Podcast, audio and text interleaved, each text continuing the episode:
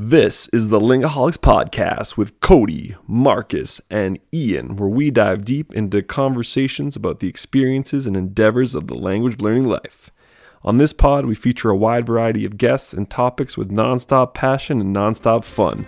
There's no last call for Lingahol, so come on in and join the show.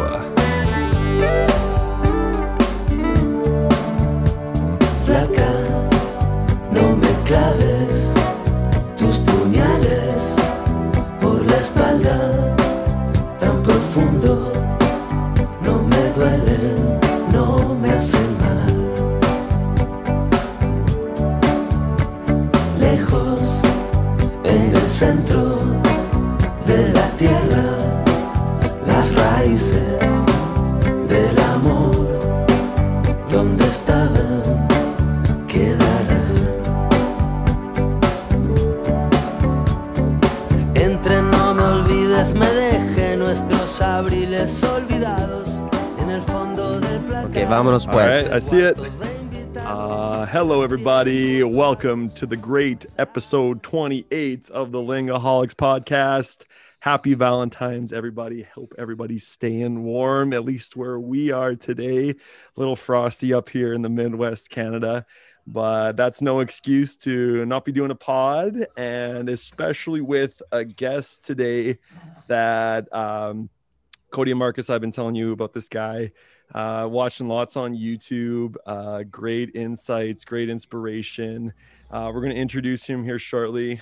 Uh, I'm super excited for today's pod. Like I've been giddy for a few days with this, uh, but yeah, uh, it's a great, great weekend for me. I'm kind of on. I get a few days break, um, and I'm doing a virtual teachers convention.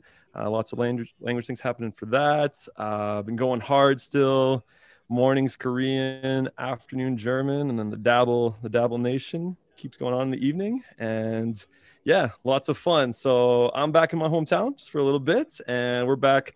The Lingaholics Casa uh, not happening right now, but still still doing the pod. So let's check in with uh, oh my uh, my assistant professor, Senor Sueco, who ca- came and uh, was with my class all day on Tuesday with me. So, uh, Senor, ¿cómo estás?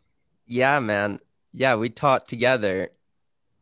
Tag team, teach. tag team Spanish high school teaching Friday, which was absolutely amazing. That was the most fun I've had in a while. Super fun teaching uh, little Canadian kids how to speak Spanish and teaching them about Spanish geography and, and Latin American culture. Super fun. Me encanta. Yeah, so yeah, that was absolutely thanks for inviting me. It was it was a lot of fun.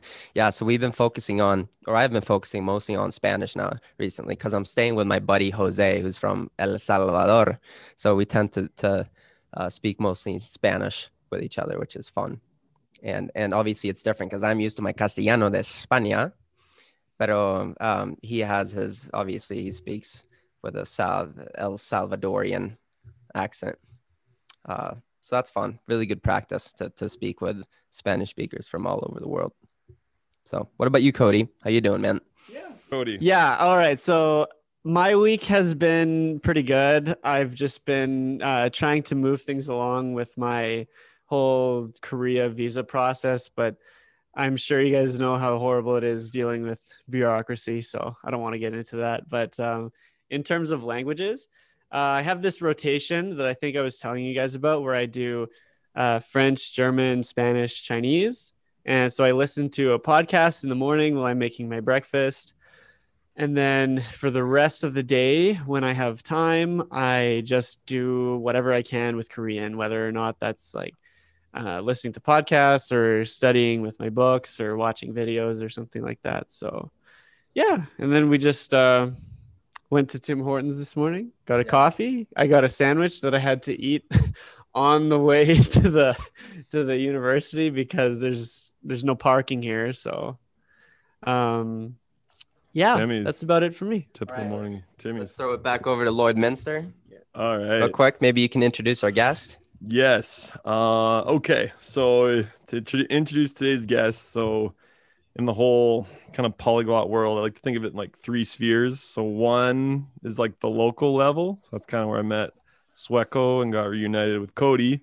Uh, the second one is when I've been going to these uh, polyglot like the Gathering uh, in Bratislava, Langfest, and the third one is probably the one I interact with the most, which is the people online, the people going kind of public with their language learning journeys, sharing their thoughts, inspirations, techniques, talking with people. So that brings me to our guest today, who uh, I remember when we started the Lingaholics podcast, and I just started making a Twitter account for us, and it was like people who to follow, and Mhm. language come up was was one of them, and so click right away, uh, following him, and yes, we have Mark from Ohio, and it's it's cool, man. I'm talking to you in real life now because I've watched Mhm. lots of your videos, Oh, listened thanks, to man. you.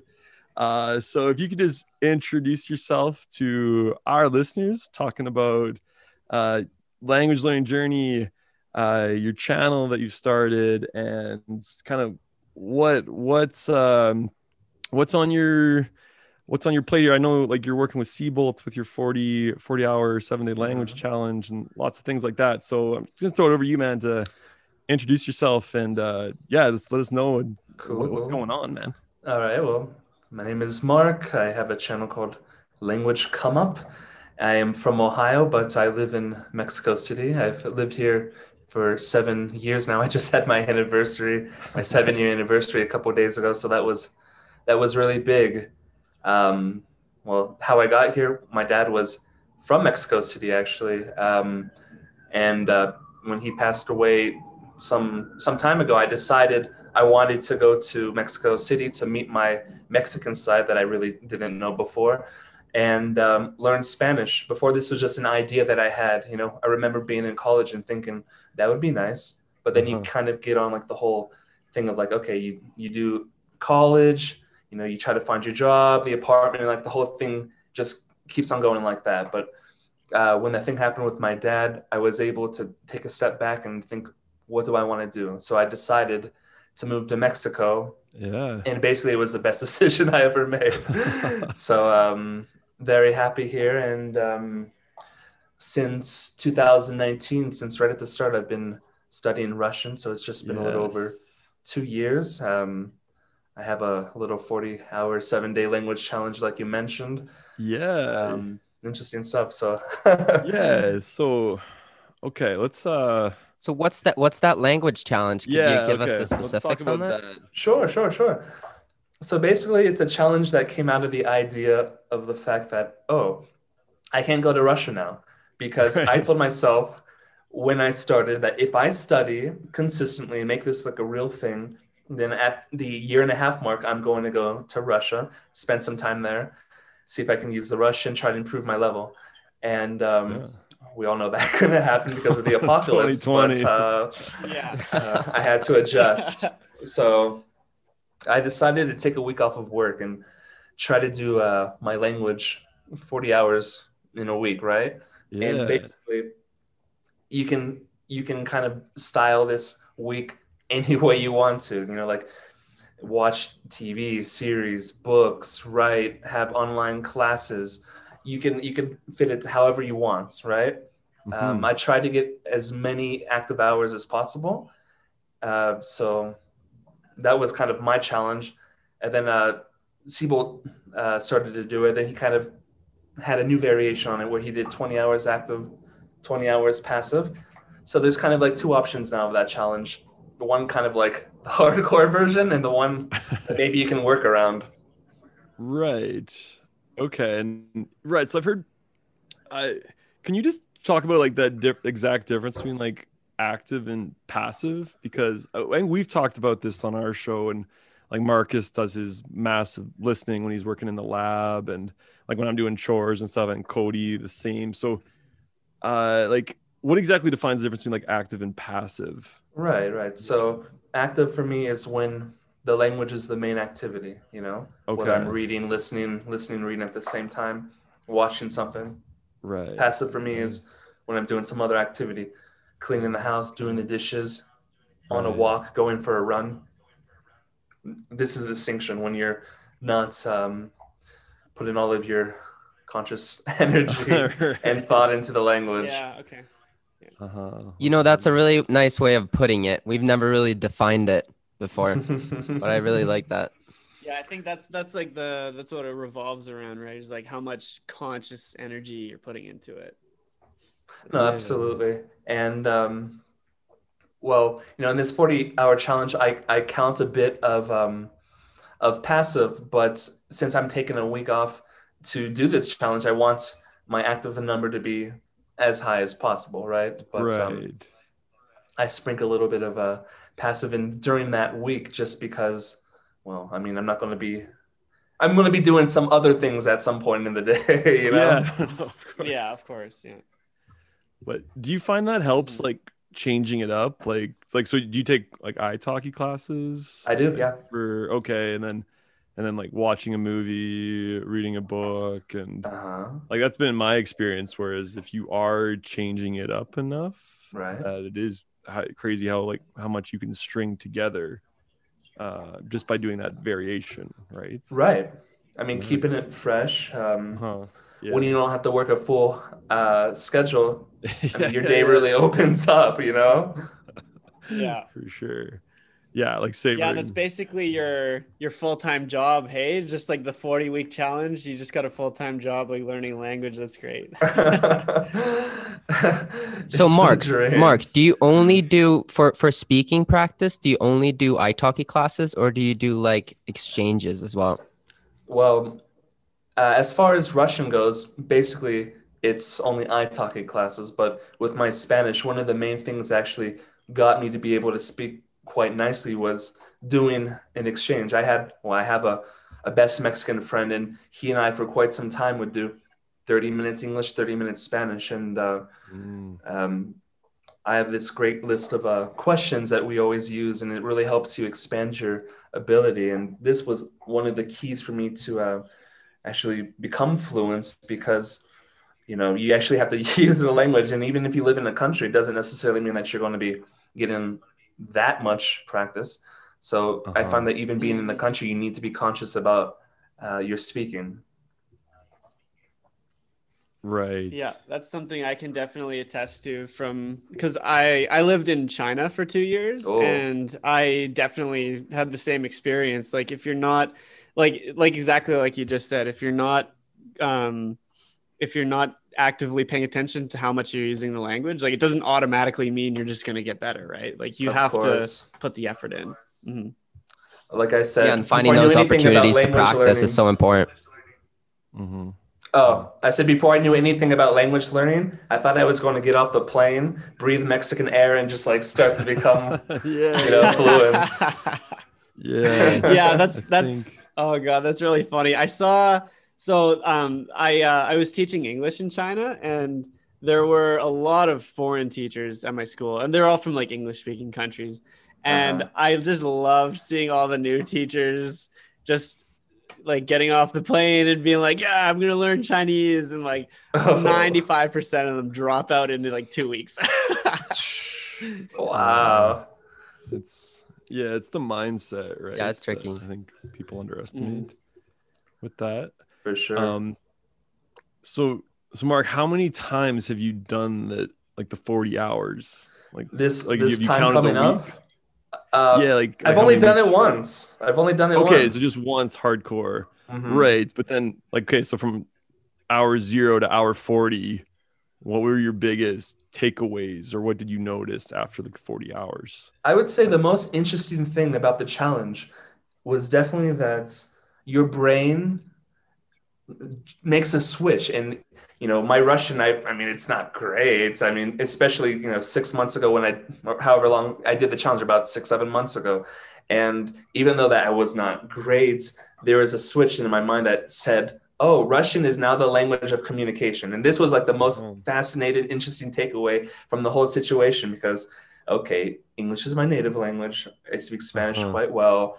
Russian is this new language but the, the mind just says oh okay since all you're getting is russian since the only people you're really communicating with are like russian speakers you're listening to russian music reading russian watching russian movies and series the, the mind just is like all right well i guess you know we have to adapt to this And Russian in it's it? a really cool experience Ah, okay. That's so true. Right. hmm yeah, this is something that we just experienced with our with our language boot camp because like when you're just communicating in whatever language, um, your brain, you're right. That, I think that's the really good way that you put it. Your brain just makes that switch, and it's like, okay, this is our language that we're communicating in now.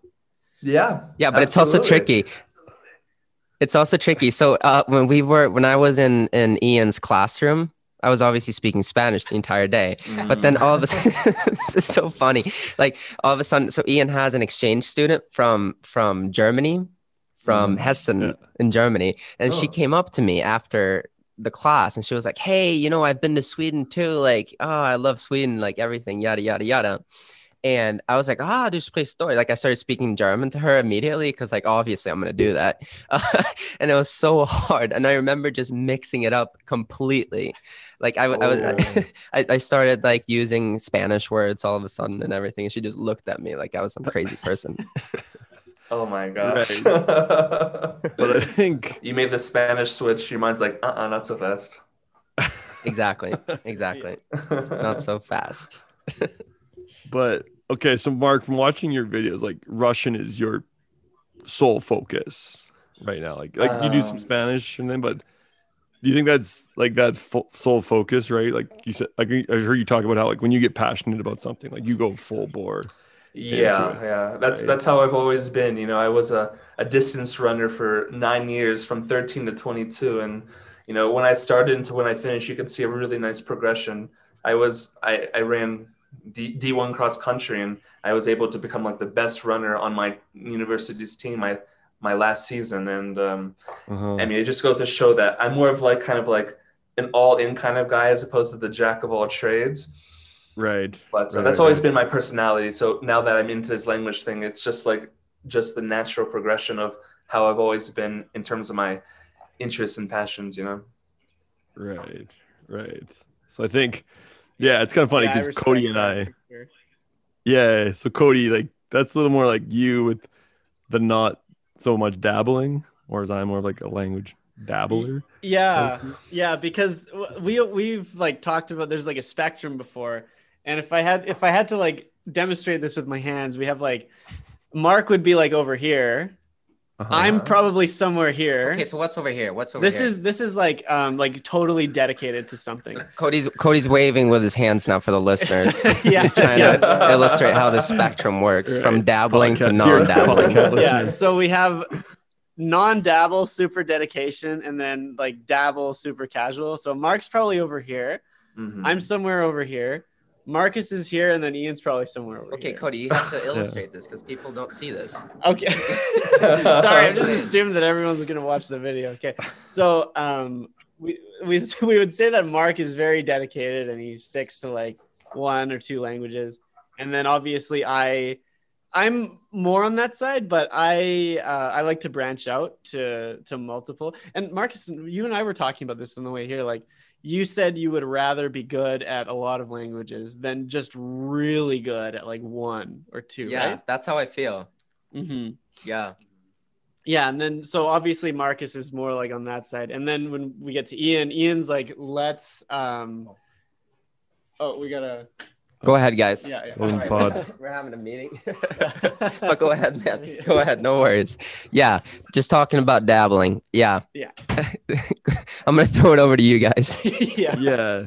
So so Mark, so you've obviously interacting with the people on, on Twitter and YouTube. Have you seen this kind of this spectrum as well? Oh, abs- Amongst oh absolutely. I, I, see, I see it all the time. So I definitely, I definitely know this spectrum that you're talking about. You know, it's like um, the ones who are really hardcore about a language or two. Then there's some that Yeah. are pretty dedicated. Then they've got like their side languages, we could say. Silent. Yeah.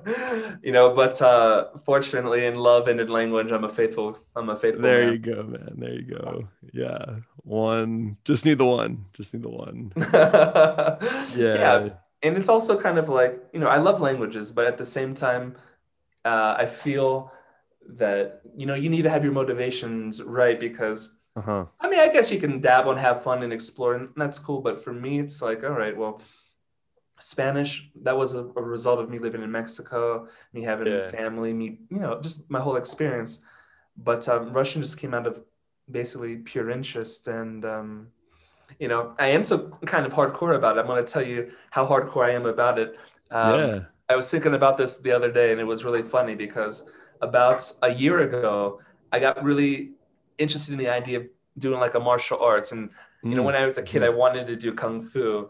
So I had this idea. I'm like, I'm gonna study kung fu now, you know. But then I'm like, no, wait, I better not do it because if I study kung fu, maybe I'll want to get, I'll be interested in the languages, and then I'm like, it'll hurt my Russian. So I'm so hardcore that I chose not to study uh, kung fu just to keep my Russian going without any kind of Right. distractions.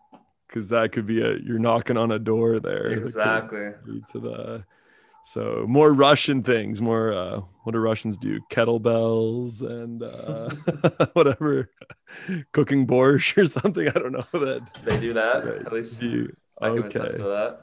All right, so can I jump in here? Because um, I think Yeah, between uh, between Marcus, Ian, and I, I'm the martial arts guy, and uh, I'm not like I'm not like uh, a pro at martial arts or an expert or anything, but I definitely have an interest. So, I when I was in China, I, I did a little bit of kung fu, and in addition to uh, learning uh, Chinese, Korean, and Japanese, I also want to learn the martial arts of Wow. every country. So I I want to one day I want to get better at kung fu. But since I'm going to Korea very soon, I have plans on on taking some taekwondo classes when I'm there. And then when I go to Japan, I want to do karate. So um yeah, what's your what's your like why were you drawn to kung fu? Um, I think it. w- I think it was just something that I was interested in from an early age. You know, um, I liked Bruce Lee. Basically, Mm-hmm. that was it. And um, yeah. when I was younger, around eight or nine, I wanted to take kung fu classes, but um, the closest one was about forty-five an hour away, so it wasn't really realistic for us at the time. Mm, And um, yeah, it's just something that's lingered throughout the years, and um, I became interested in during that time about a year ago, and I'm still interested in it, but I'm just kind of like holding it off to the side while I Uh-huh. do this Russian thing for a couple of years, and uh, maybe if let's say Chinese becomes the next language, then I could give myself into like that whole situation without feeling guilty, you know? yeah it's Mhm. delayed gratification exactly because yeah and this is something that's like um talking about like the connection between language and culture this is something that really like draws me to the to, to east asia in general is like i really like east asian philosophy and also like the, the the culture of martial arts that they have there so Mm.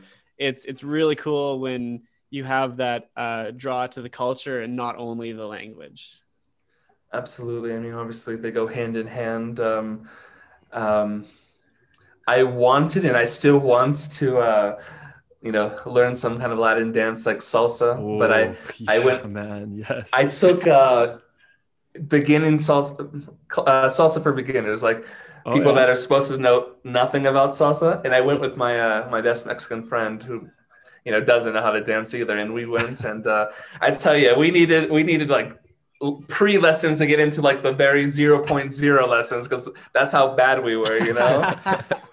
like oh my gosh.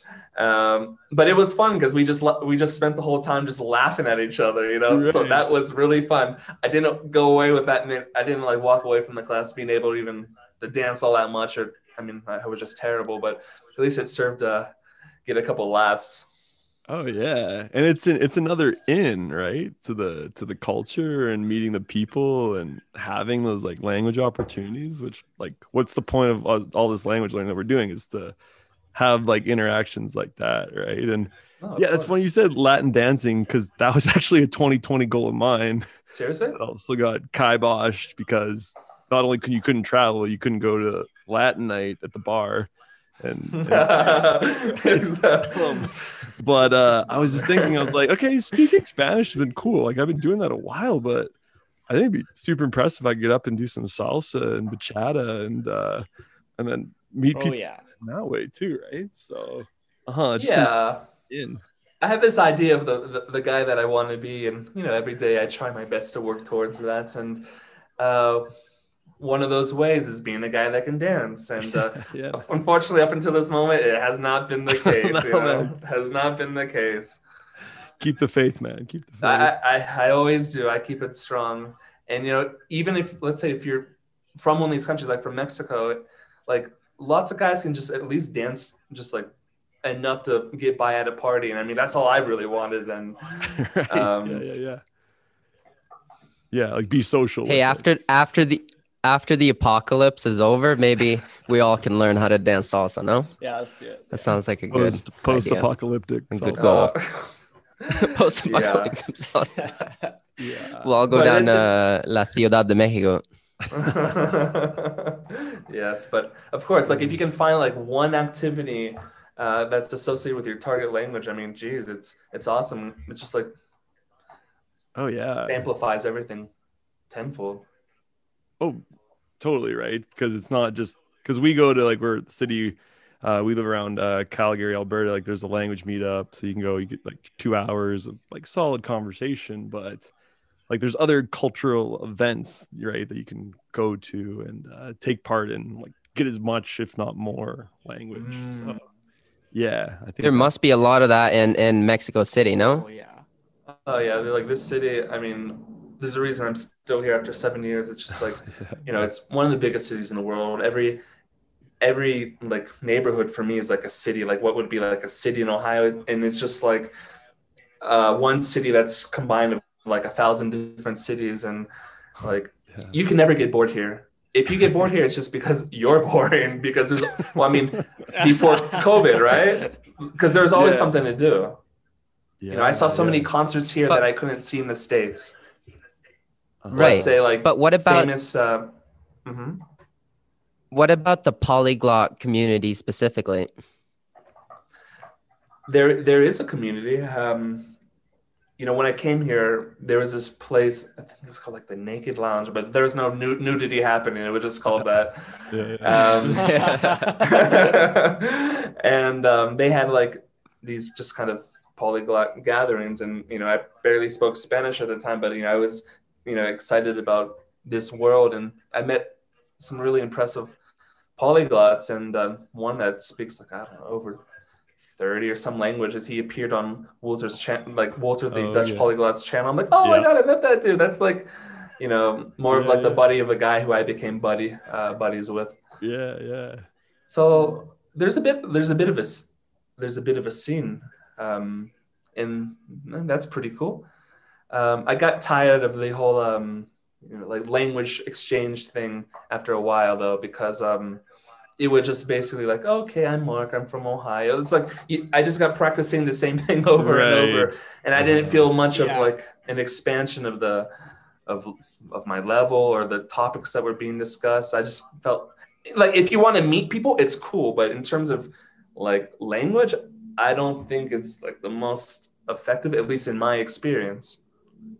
Mm-hmm. Well, I think it depends on like the language, like the community that you have, because the meetups that we go to here in Calgary, like there's a lot of regulars that go. So you, you Uh-huh. do meet a lot of new people because there's always new people that are coming, right? But then you get the regulars like Donald from Quebec and like you got Alex from Germany and like all these people that go regularly. So you go and you Mhm. just like instantly just start Yeah. jumping into like some insane Oh. topic where, where you really need to use your brain. Yeah, it's fun. Yeah. Right. in that I- I- case, Yeah, and that's how that's how we all met as well. That's how. Oh, I wanted to ask that. I Yeah. maybe your high school Yeah, or yeah. college buddies. well, yeah, Cody No, and I a little We're from all over the place. college buddies, but yeah, that is true of Yeah, how but you can even like us, like in university, like in university, that's how we met. Like I think we met at the Spanish. right. Yeah, that's right. Club. Yeah, Ian, Ian and Cody. Yeah. Right. Wow. Back in the day. And um, how did each and every one of you get involved in this whole Spanish world? Because you know, I mean, with the whole language world, because you know, you now know my story. I went to Uh-huh. Mexico. That's how it started. Then Yeah. Well, I, I, Um, I can go first, I guess. go guess. first. Go s- I can go Wacko. first, I guess. I'll take the initiative, Sueco. So, uh, Sueco. Mark, I, I, I, um, I'm very privileged. I kind of got three languages for free, or I got two completely for free, and then I got the base of a third one for free. So, uh, before I could speak Spanish, I was already bilingual uh, in Swedish and English, and I, I had a decent level of German. And then after graduating college, I was like, all right, I need six months to go do something different before jumping into grad school. So I went down and lived in Latin America for three months and completely immersed myself and was able to walk out with a decent uh, fluency level. And then after that, I realized how insanely fun it was to learn languages. So I picked up French and I was able to build up a, a, a relatively workable French level. And then now I'm working on my German again because it's very rusty. Uh, but yeah, I'm absolutely fascinated by it. I, I get the, I totally have the language bug. I get the hype. Uh, that's my story in a nutshell, at least. Um, I guess Kodo. throw it over to Ian Oh, you want me my or story? Kodo. Yeah, I'll, I'll go Go first. Kodo. Go So um, I'll give you guys the the completely honest version. I think we we've touched on this on another episode, but um, I originally started when I was a teenager. I was pretty um, like maybe like 15 or 16, and I got into German because of World War II video games. and then and then I uh, and then I just kept learning on my own a bit when I was in high school, and I found out I was I was really good at it. I really enjoyed it. And then when I went to university, I just thought, oh, I might as well just study this as my major. Oh, And I wanted to take another language too. So I originally wanted to take French because I like I mean here in Canada French is huge and I had taken a little bit of French when I was in middle school. Um, but that was all like mandatory stuff. So and it didn't really click back then. It was like I actually I had the option of taking French in high school and I didn't do it I, because I wanted to go to computer class with my friends. So mhm. just like stupid things that high school kids decide. of but course. um, course. I wanted to take French in university, but um, all the classes were full. So I decided, oh, like I still want to take another language. So I decided to take Spanish because it was close to French, and I also really liked the whole Latin culture. And I had a few um, friends from uh, Spanish-speaking countries. And then, I mean, after that, I um, kind of just started picking up some other languages, and I was like, okay, like this, let's do it. Let's just keep Nice. going. Mhm. yeah. Yeah. How about you, Ian? Oh, for me, yeah, it all happened post high school. Like I was one of those kids. I took high school French up until grade 12, but nobody took it seriously. No one was like actually aspiring to speak. Like it's a, like, it's a completely different mentality uh, in retrospect now. But for me, uh, I was actually in Havana, Cuba. Wow. my first year uh, university, I was a sociology major, and there Oh, was nice. a opportunity to go on this Caribbean Caribbean sociology trip in Cuba. So I couldn't speak a lick of Spanish at the time, and to be honest, I wasn't even really thinking about like language elements in Cuba. I was more just interested in like La Revolucion, this history, all that stuff is more in front of my mind. But I had these roommates uh, from Saskatchewan, just good old Saskatchewan boys like me, and we were in the hotel the first day, and then I just remember like looking over and they were speaking Spanish, and I was like, "You're from Saskatchewan?" like, what? Wow. Um, it didn't make any sense to me. It, like blew my mind because up until that point, pretty much my life, like a language was just strictly associated with the native speaker. Um, like I had, like I had a buddy, I had a friend from Cuba actually in high school. He played on our volleyball team, Yaroslav, and he spoke Spanish because yeah, he's Cuban. Like that's That's why. obvious, right? Like my great grandmother, she spoke Ukrainian because she's from the Ukraine, but Mm. and then they'd be like, wait, you're from Saskatchewan and you speak Spanish? And here they had travel stories. They've been to Guatemala, Nicaragua, and I was just in complete awe of that. And uh, before you knew it, next summer I was in Nicaragua. The following summer I was in Honduras. I was studying in university. And then Spanish happened, and I was like, oh, why not Ukrainian? So similar, Mark, to you about like connecting to family roots. Uh, Mhm. like I did a big Ukrainian Mission with that. And it's but it all kind of blossomed from that like moment of awe that like people that aren't really uh you wouldn't expect to speak a language that Mhm. were speaking it. And it would just be like whoa like this is this is possible. And then that just took me right down um like the whole polyglot rabbit hole like guys like benny lewis richard simcott luca lampariello like once i actually was going to start becoming a language teacher too i was like well you know, I had that mentality back in high school. What can I do now to like really imbue that to, to students that I have? So it's been a huge journey ever since. But Oh, that's how it all started. Oh, you guys have cool stories, and uh, it's really, it's actually really fascinating to hear about how people get into this whole thing. You know, Yeah, yeah. because you know, Different. I feel like it, in a way, like there were precursors to like my interest in language. You know, Uh-huh. um, actually, my dad, you know, who was from Mexico City, moved to the states in his twenties. Um, my my uncle tells me that he remembers my dad just like studying English like crazy. My dad Uh-huh. lived up, lived in France for a period of time. He told me that um, French was a favorite his favorite language. He had studied some Italian, and my mom, who is American, she studied to be a Spanish teacher. She uh, took a little bit of Portuguese, so she loved Spanish. She studied even in Mexico uh, prior to meeting my dad. So it's like, like I, I, even though I completely discovered language through my own means, it's also kind of nice to know that it's almost like in you somehow. This kind of interest, Uh-huh. maybe from your DNA, because like both of my parents had this interest, and I never had the interest until I actually, you know, came to Mexico. right. Like it's almost like unconsciously influencing. in No. I mean, I just think that there's something maybe it's like when DNA meets, you know, yeah. culture. I mean, uh, you know, whatever moment you're living, you know, it's like when you have something in you and it connects with the societal parts, and uh, Yeah. it just creates this And click. this ball of um, interest and positivity. No, absolutely. Mm. Absolutely.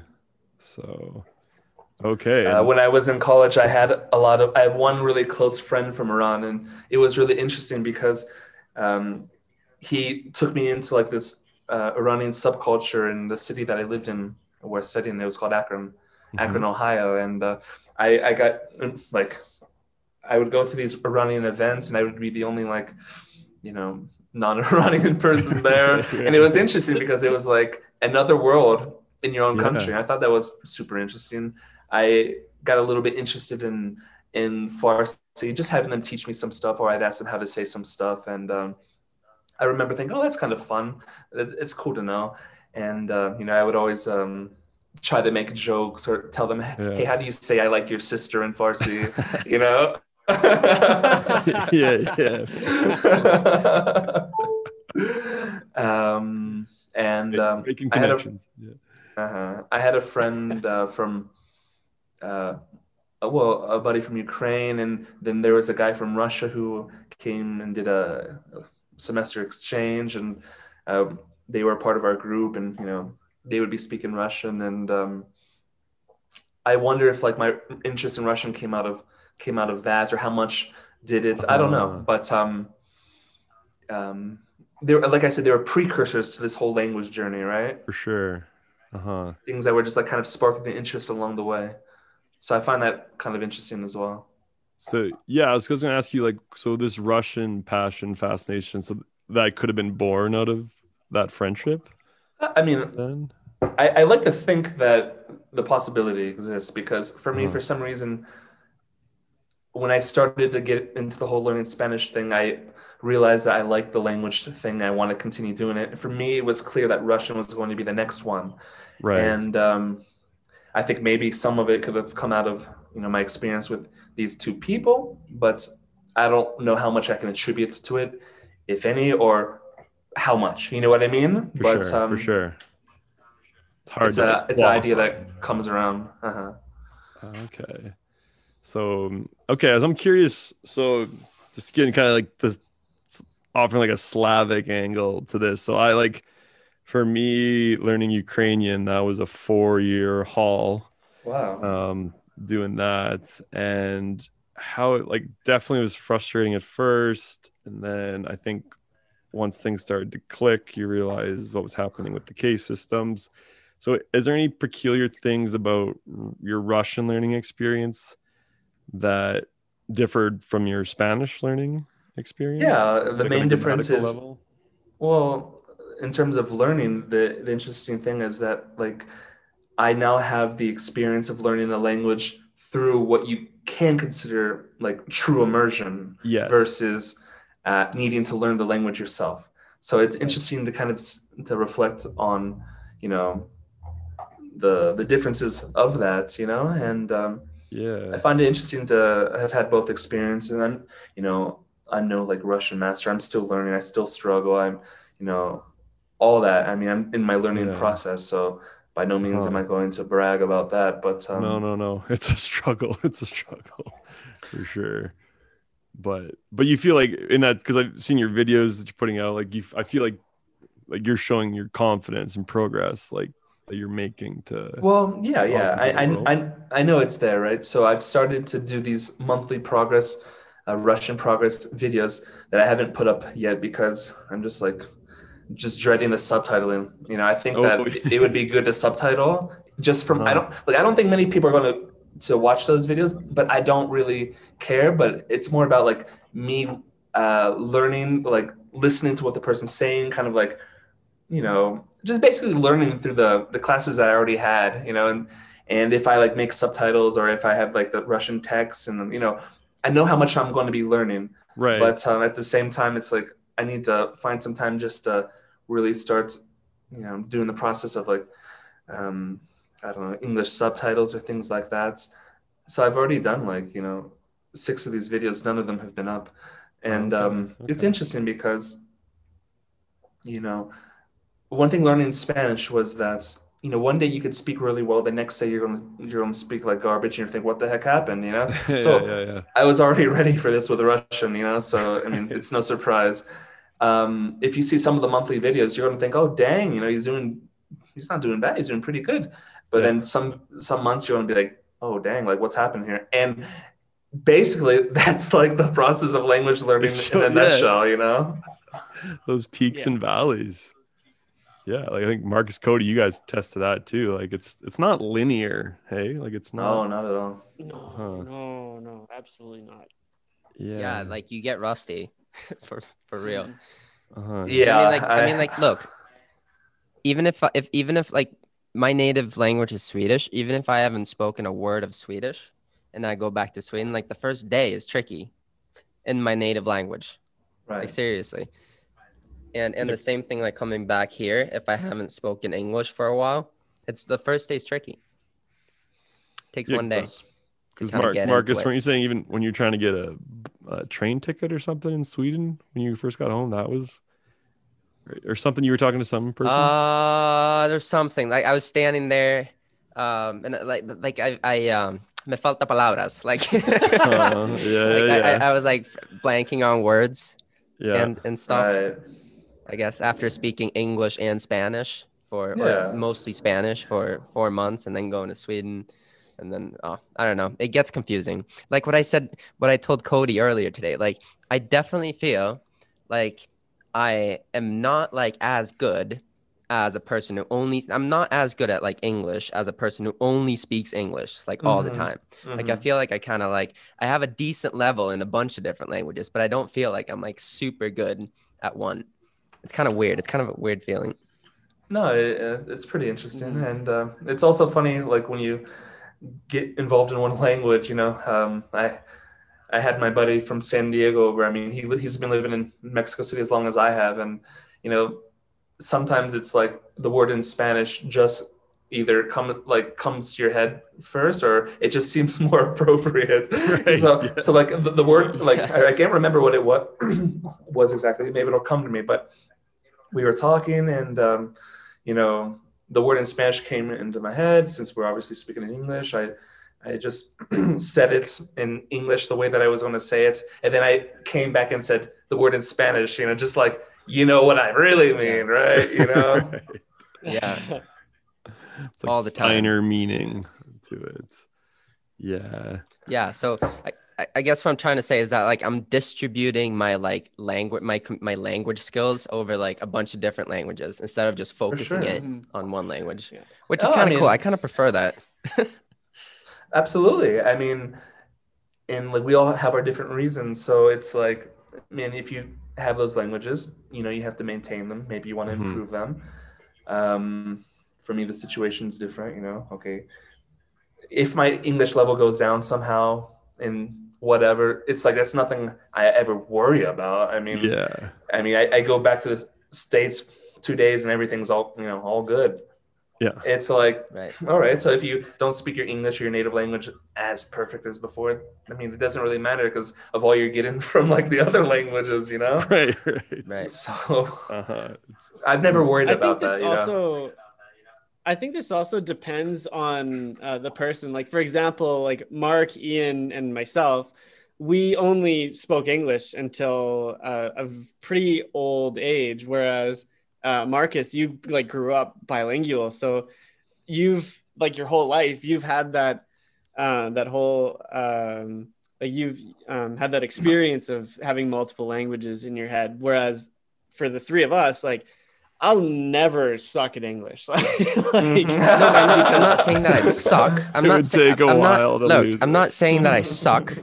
I'm not saying that I suck. I'm just saying it takes like a little bit of time to get used to that. yeah, well, I'll never have thinking. that. But like it comes back again, like easily. It comes back again easily. it's just like okay. I promise you, like if you didn't speak English for a year, like nothing, and then you came back here and you started speaking English, the first like couple hours would be like foreign. Like it'd be like reactivating parts of your brain that you haven't Yeah, in a used way, in a while. in a way, it's like riding a believe bike. that, right? Yeah. Yeah. It's like But- even if I know that there's like some kind of things in my English, maybe like another person's not going to realize that, but you're you, so you know like Yeah. the process. yeah. Your inner Yeah. expressive Uh-huh. abilities. Yeah. But like that'd be But hardcore. it's a really interesting experiment. It's a Uh-huh. really interesting experiment. Stop speaking a language that you speak very well. Stop speaking it and like You don't speak what? it for like a year Just see what happens. and then see what happens. This literally it's is a like really interesting um, experiment. this literally right here is a uh, a five million uh, view YouTube video right there that you guys could make. You know, you could go to you could go to a country, live in that country, speak zero English. You know, I don't know. You can document your process in the language, and then like it's like Yeah. You also document what it's like to speak English after a year of never or not speaking English in that year. I think that's really interesting. like okay. Are we Cody talking Korea. like, like Well, I, not I, Wait, you have to Cody, you're not gonna talk to your mom for a job. year? Like, yeah, be hardcore. But yeah, totally an experiment though. But Sorry, that's a Mom, I gotta learn thing- language. That's a Sorry, viral video Mom. waiting to happen. I'm shipping out to language army mom. Okay. Go to Vietnam or something Yeah. and just Yeah. about English. Let's do it. Yeah, That'd be let's do it. wild. Yeah. Okay. So Yeah, that, Oh, that's like, I that, that would be interesting though. One thing I, I wanted to comment on that I think is interesting is that, you know, I mean, I had this language experience at like, you know, 27, you know, it's, mhm. it's been, it's, like I said, my English was already like just formed at that point. But what I think is really interesting about you is that, um, you know, I have this idea that, for example, if I teach my kids a bunch of languages when I have kids, or make languages like uh, a crucial role in their lives, like from a very young age, I have this idea that you know they will like almost take it for granted, or you know they won't like it to the degree that I like it. So uh-huh. um, you know, I have the idea of basically only teaching my kids, um, my future kids, Spanish. And if they see that their father is interested in languages, or if I'm doing something like that, they can be inspired through that. But I don't want to like force it down them. You know, yeah. um, I would want them to, you know, have the Spanish thing down. But other than that, you know, I wouldn't want to kind of like uh, just you know force them but you ca- uh, grew up with uh, some languages and some reason you didn't go down that path of um, kind of taking them for granted and in fact it's become a passion and that's interesting because it's kind of easy to see why uh, us three are so interested in now after being monolingual for so long but you it was a different experience and that's cool Right, but I wasn't interested in Yeah, it. like, That's the thing. Marcus, I, didn't you hate? I didn't German even think about school? it. What? Didn't But you, you had hate an German? No, I hated it. Uh-huh. Uh-huh. Right, I hated it. And then I went to Germany and like my German, that was like automatic. Like the German Mhm. level I had before, before I became like I I had I gained this interest was like automatic. It was like I didn't even try it, essentially. Yeah. Like a base. And it's not like this is not an advanced level. It's just a base where I understand the grammar and I have like the basic vocabulary to formulate sentences. And it's obviously not even close to being good. But but now oh, it's it, it is getting better because now I know how to like nurture this, you know, like I know how to continue to develop it. But I mean like I didn't I didn't gain this interest until I was 23. And Alright. what triggered it what triggered it was that I realized because I often thought that language learning was this like this really hard thing. Like, okay, like I learned English and I spent so much time like speaking English. Like it took me this much energy and this much time. Like in order to learn Spanish, I'd have to move to Spain and like go to school there and make a bunch of Spanish friends and like Oh no. this entire effort. But it was a lot easier than I thought. That's my big thing. Like my big thing that I realized was that learning a language obviously depends on the language, right? For me, like learning a European language and Indo-European language is a lot easier, especially like a Romance language or a Germanic language. Mhm. That's a lot easier than any other language. But but learning Spanish, for example, was a lot easier than I thought. And I'm not saying that it's easy. I'm just saying that it's easier than I thought. Mhm. And once I realized that, that's what like really triggered it because I real because I realized okay, I can put in you know a couple months of hard work and reach a level where I start actually understanding and communicating in that language, even though it's cool, cool. obviously not perfect. Mhm. And, uh, how nice so I you ca- put that that's kind of what triggered in it. because Right. I, I one of my pet peeves is like people like oh Spanish is so easy. I'm like oh yeah really oh you must be really good then like Right, right, Spanish, right. But I realized I respect. Like, realized what's that going on. I hate it. right. Yeah, no, I agree with that. I agree with that. It's not easy, but it's easier than you think. Right. How about I that? Mean, all right. Well, I mean, it depends on you know who you're talking about because like in this whole like online language learning community, I see so many mm-hmm. people saying, "Oh, Spanish." Oh, you know, they're like, "Oh, I've already, I can already already understand, you know, almost everything," and then like I hear them speak, and I'm like, "Oh, yeah, no. you It's know." not Esperanto. Right. How, how, how, how easy is Spanish if you're speaking it like that? Come on, give the language some respect, please. No, no, no. Respect el español. Right, like- right, right. No, that's that's it's, it's, that's an excellent point. Yeah. That's an excellent point.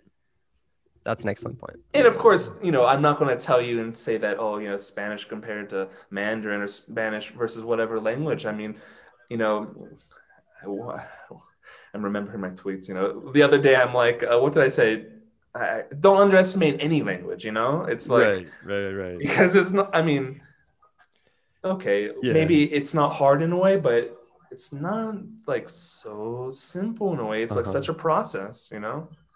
Yeah, even with Right. our experience with Esperanto, which we were doing during our boot camp, which arguably, in terms of like grammar rules, vocabulary, especially from an Indo-European background, is the easiest language. But you still gotta like respect the Esperanto because Mm. things like the accusative case like throw me off. And like, yes, it's kind of like a recorder type language meant to get you into harder languages, but uh-huh, it's still a language that needs its respect, right? And, uh, Um, Exactly. yeah. And um, you know, people always say Spanish is easy, but I don't see many speakers that do speak it well, like as a, you know, as a non-native. You know, yeah, yeah. so I mean, yeah, I mean, it is what it is. No, for sure. And this also think- this also plays into the dynamic between like um I think we've talked about this on another episode where um the standard for learning like the standard for us as like native English speakers learning another language is really low. But like the standard for people learning English is way up here. Like it's like you if you're learning english you basically have to speak perfect english otherwise you're not good enough Yeah, I mean, and like no native English speaker is like ever really surprised at how good some foreigner speaks English. You know, it's just like kind of like hmm assume that you need to speak like super good. You know. yeah Right, to get Mhm, by. exactly yeah but Dude. then you especially if you learn a language that's like really different from english like a non-european language like like if you go to china and you're learning chinese and you just say ni hao to someone they're, they they freak out they're like whoa like your chinese is so good Right, You right, just said right. hello like, oh, your Chinese is so good. yeah, I, I've, I've seen some um, videos about. Um, well, you guys know this girl's channel, Oriental Pearl. Uh, yes, yes. Is she the one that debated so, Matt yeah. recently?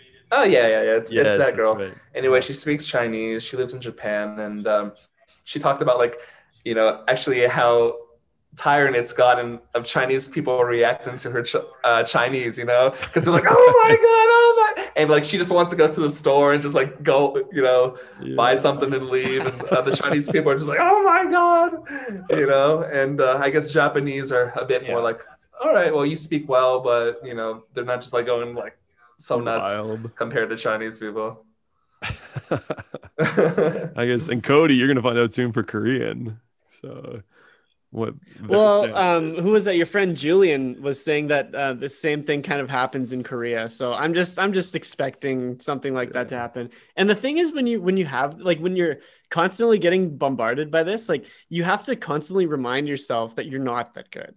Because when you get all these people telling you, Mhm. "Whoa," Yeah. like you get all this fake encouragement and like false this ego. fake what do you call like yeah you get this false ego and then you so you have to really have to like g- put that uh that switch and that fail safe in there you need to be like hey like you actually kind of suck like you need to keep working hard yeah, yeah. I mean, the ego boost is nice, but I mean, the I think that most of us know like how good we are in any given language, like Right. for the better, for the worse. So you gotta be realistic.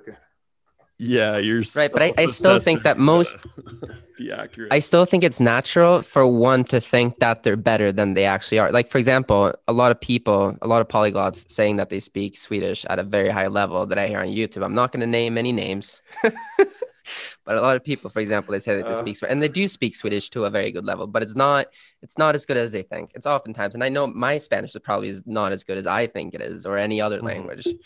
Um, but but that's that's I think that's natural though, and I, I actually think it's good too because that that um, it kind of keeps you going. Like it's self confidence is good, right? Obviously, too much self confidence can be can be treacherous, but self conscious is or um, self confidence is probably beneficial. yeah. No, uh, absolutely, absolutely. it's I- it's good to be happy with your progress, but be aware of, Right, yeah. of where you Right. stand. Really, Just- Check yourself. Right. kinda. Yeah. before you really wreck yourself. yeah. Uh, I want to go back to that parenting question though, a bit, because I think that is Marcus. You and I were talking a bit about this the other day, and like, yeah, like that'd be a worry I'd have too because I'm super passionate about this thing, and if I was bombarding my kid with too many languages and I think, do you know, Mark, if you're familiar with Tetsu Yung, he speaks at Langfest a bit. And he's kind of like one of the main guys that uh, he's like kind of like the polyglot parent guy. Um, and he, he has this policy like one language, one, no, no, no, sorry, one parent, one language is the, Mhm. is the name of the, his, his practice that he does. Cause that's how he teaches his kids. And the way he set it up is like pretty interesting. So he only speaks Mandarin. His wife only speaks Japanese.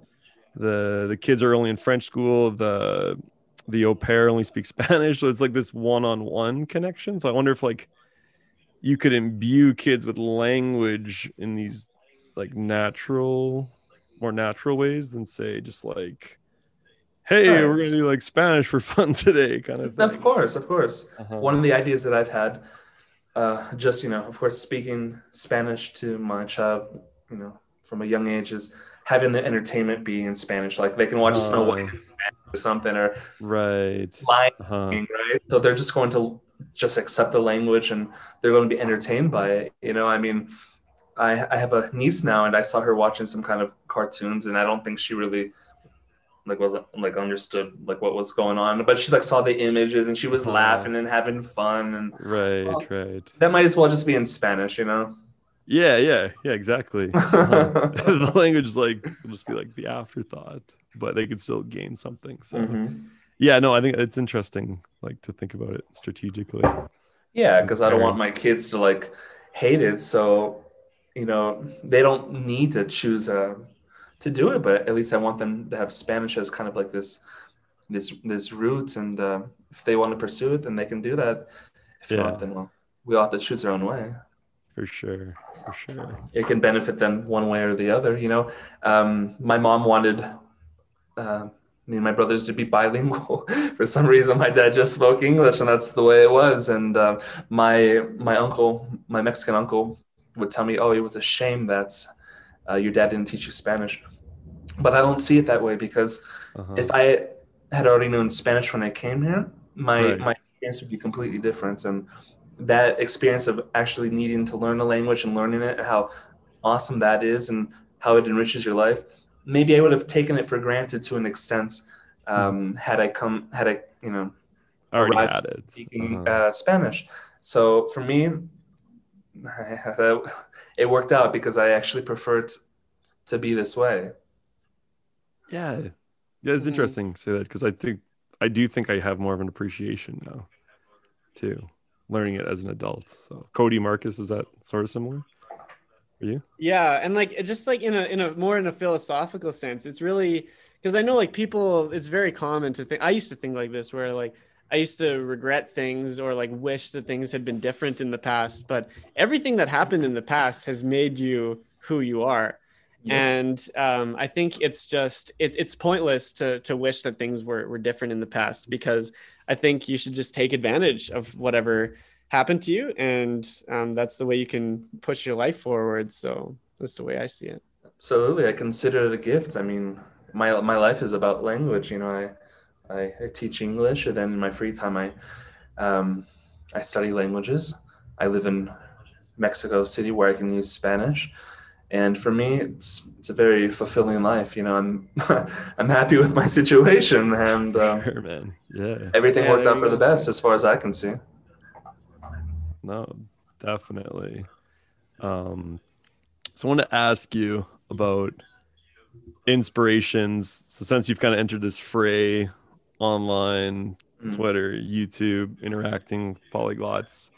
Uh, so a big hero of mine, and you recently made a video about him, uh, McCormick, Yes. who uh, Cody Marcus. You guys know Moses as well. Like, like Yeah. he's a huge inspiration for me. And if you're talking about like we talked about that spectrum earlier, like I saw him kind of more on like the the dabble end. It was just Of like, course. God, like he's doing like Hmong, which I don't know. Yeah, like language, like sometimes he- studies languages that I've never even heard of before. I mean, yeah, yeah, I was like, I just learned about a new language. it's something. That's like Ian as well. That's like you could be texting Ian like on a Saturday night, like, "Hey, dude, what are you doing?" like, I'm learning this. dabbling in mosquito. Or Yeah, dabbling in mosquitoes.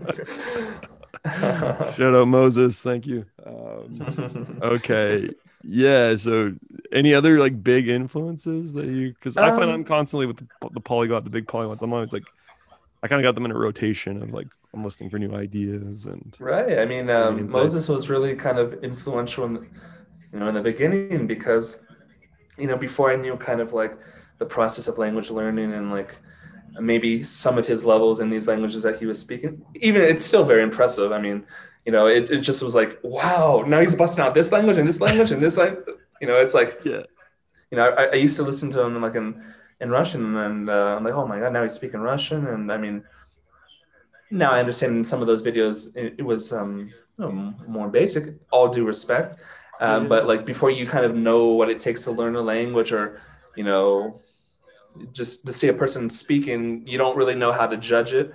But um, Moses, I mean, like he speaks, maybe people will give him a hard time, but it's like he speaks really good Mandarin. And it's like, I think that we all owe ourselves to be able to speak one language well. And what you Mhm. do after that is like your own ordeal, you know? So yeah, more power to him. And his videos are very, very inspirational. It's a very humane um, channel, you know? Mhm. He speaks languages to people and they, it literally makes their day. Like you could see Oh my a clear God. difference um, in their reactions. Mhm. Like it brings them to the point of tears sometimes that someone chose to speak their language. And, you know, you can say what you want, you know, about him, but I think that his, he has a great passion for language.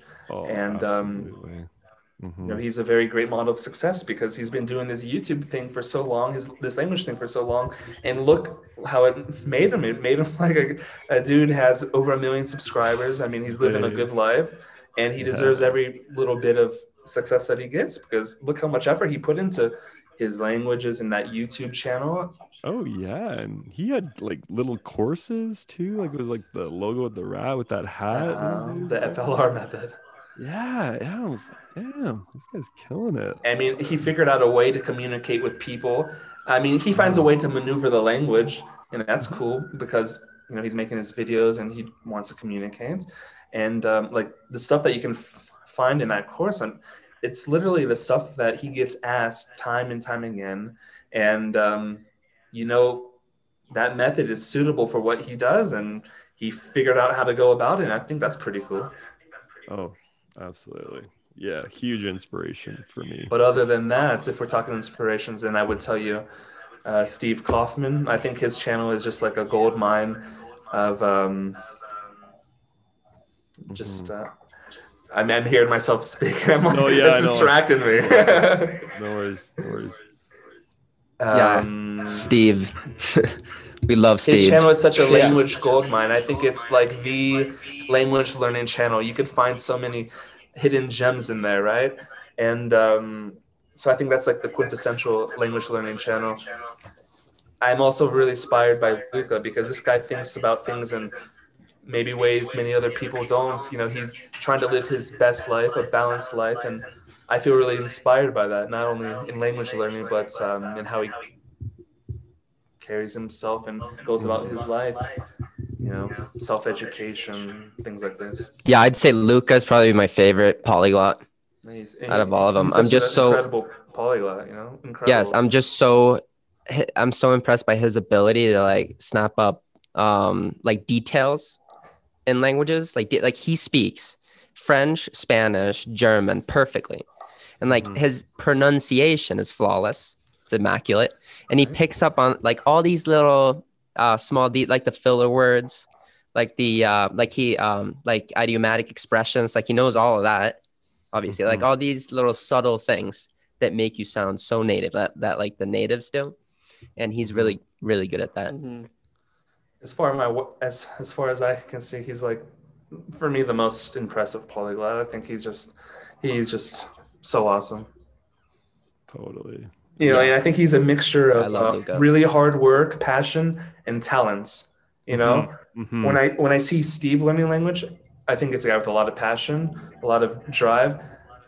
I but I see him more as kind of like just a normal guy who learns languages, right? Like a normal yeah. guy, and all the Yeah. credit to the world from you know.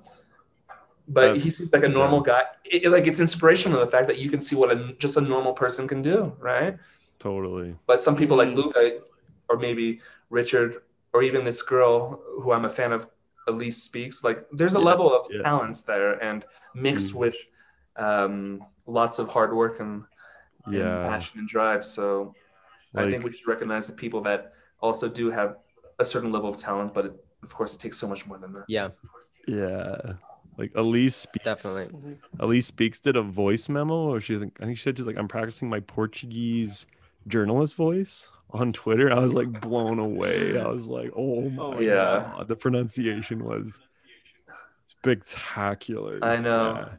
Yeah. Uh, I, I, I just discovered. Well, we came across each other on Twitter, like on like my first day of Twitter, and we just followed each other. Then I, sometime later, I, um, I went to her YouTube channel. I saw her speaking Spanish, and I was just like, whoa! I was blown away. You know, I was really impressed, really impressed.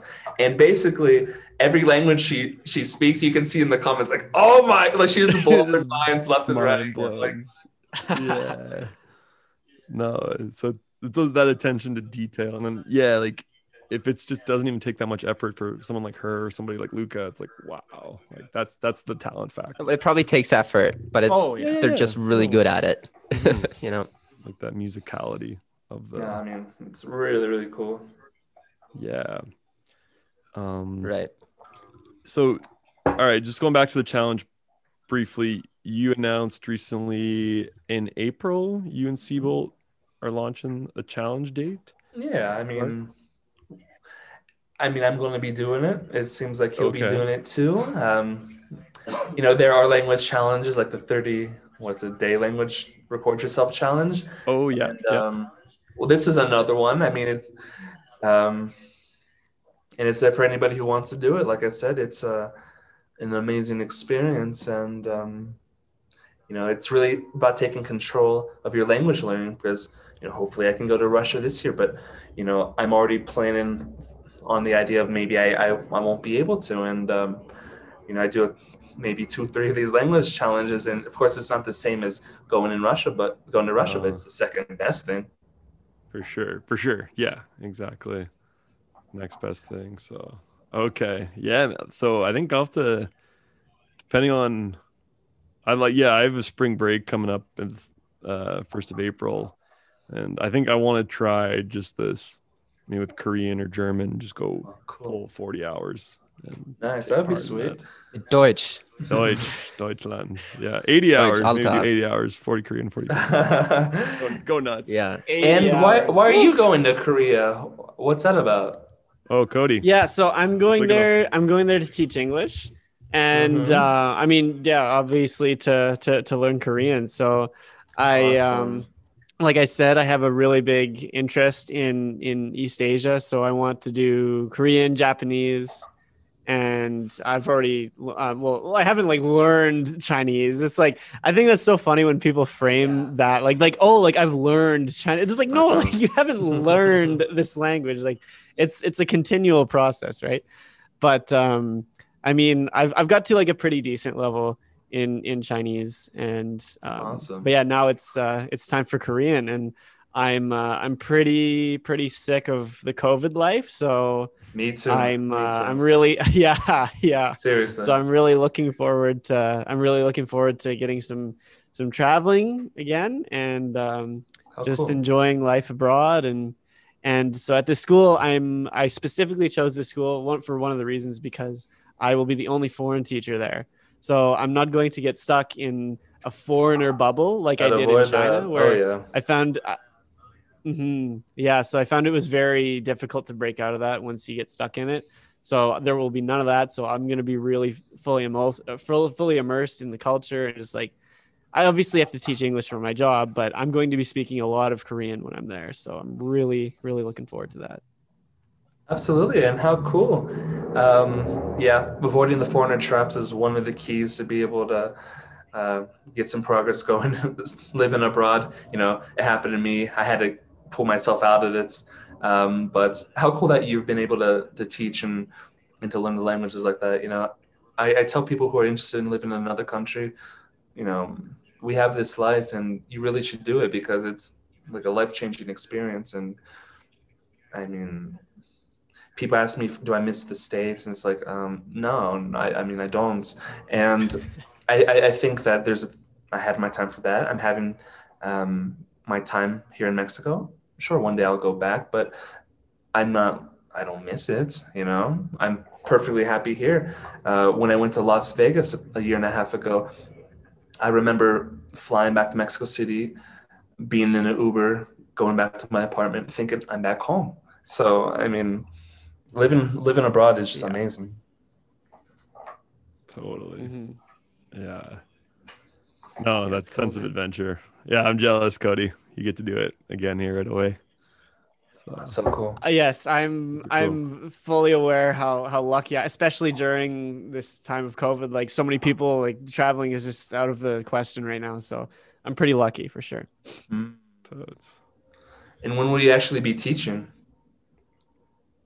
Um, well, I think uh, so. Like I said earlier, with the whole visa process, I think, I think I'll be leaving in like two or three weeks.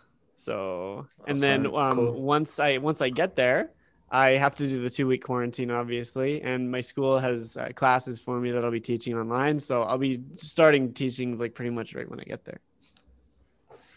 Awesome. Yeah, this whole English teaching thing is something that I, that I like a lot. Um, I used to teach at schools, uh, businesses, things like that. Um, fortunately, for the last almost two years, I've been uh, teaching online, and it's been good because it's actually protected me during this time. You know, mhm. because if it weren't for that, Yeah, I would be without classes, and who knows. yeah, absolutely. Do, do you teach on italki? Mm-hmm. yeah.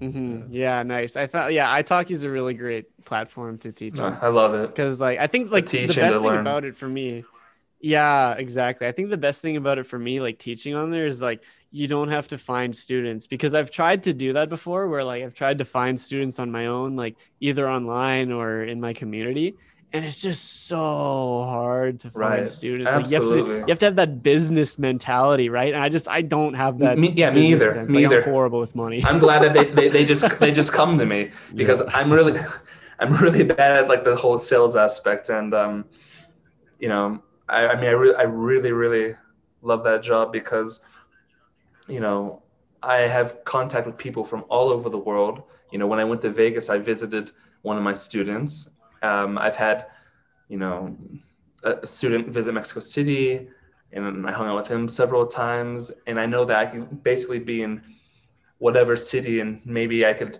have a friend there. You know, it's it's really cool. Totally. That's so awesome. So I've never I've I've thought about that. I've never had that experience, obviously. But what was that like like meeting up with a student that you have that you only ever see online? Yeah, it's like you know at a conscious level that this person is real and they have a life, but it's like sometimes you forget. It's just like this person that you see in the screen. Um, so it's it's kind of a trip to see them in real life, but um, you're you're going to know exactly how well you're going to get along with somebody in real life because it basically it's how you get along um, in these kind of calls. So I never was uh, worried, and luckily I've had positive experiences.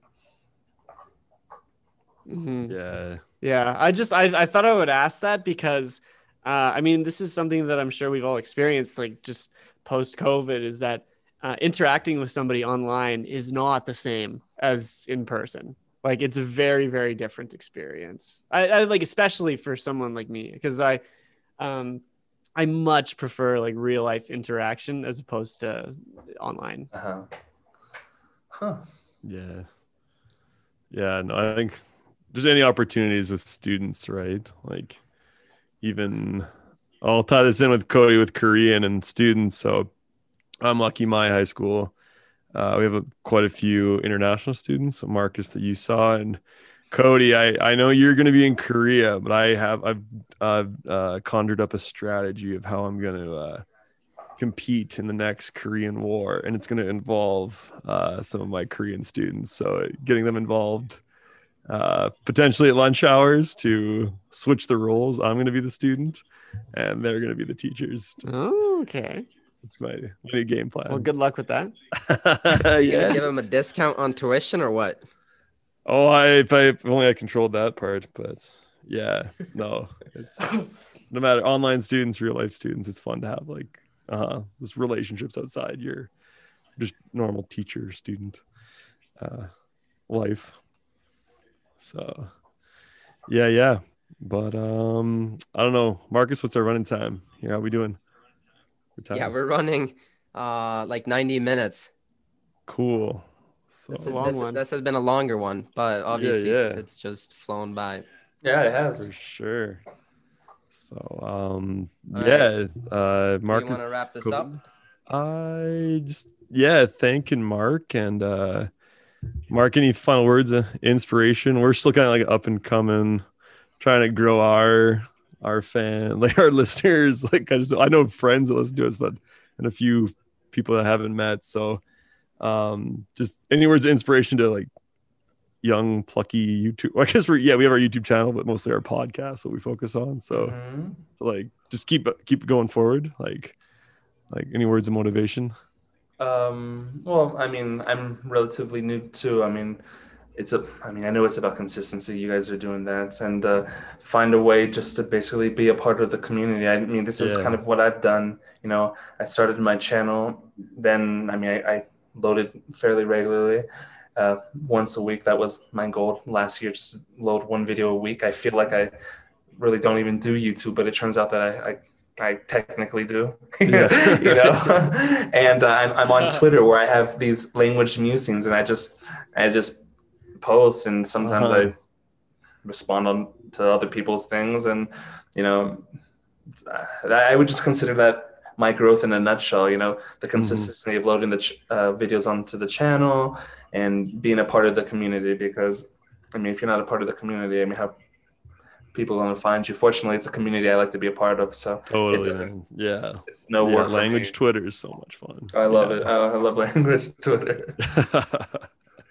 For sure. For Um, sure. Cool. Yeah, All right. sounds good. Well, thank you a ton. Yeah, we're gonna keep going. coming on, man. And My uh, pleasure. Thanks for having me. It's uh, it's been a blast. So Yeah, I, I knew I was going to get along with you guys. Just like like how I said, you know, like you, you just kind of know. So that's why I kind of wanted to come along, come on too. So thanks for right on, having me. man. No, absolutely. Episode 28. 28, man. Thank you. 28. All right.